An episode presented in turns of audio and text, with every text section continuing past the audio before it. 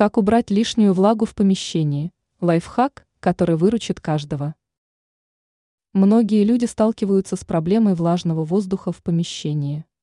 Если ее не решить вовремя, то она может привести к появлению плесени и грибка. Что же делать?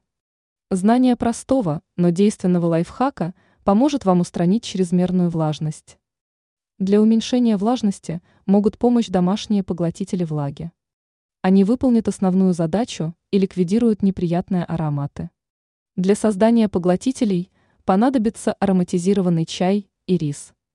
Данные ингредиенты прекрасно поглощают влагу.